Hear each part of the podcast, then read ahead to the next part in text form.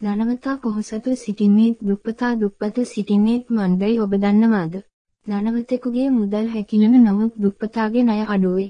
සමහර විට දුප්පත් මිනිසා ණයක් නොගෙන Taman සතු මුදලින් දක්ෂ ලෙස ව්‍යාපාරයක් ආරම්භ කළහොත් එනම් ඔහු තම මුදල් ආයෝජනය කළේ නම් ඔහු හෙට පොහොසත් වනු ඇත. සිතුවිලි ලෙස ජීවිතය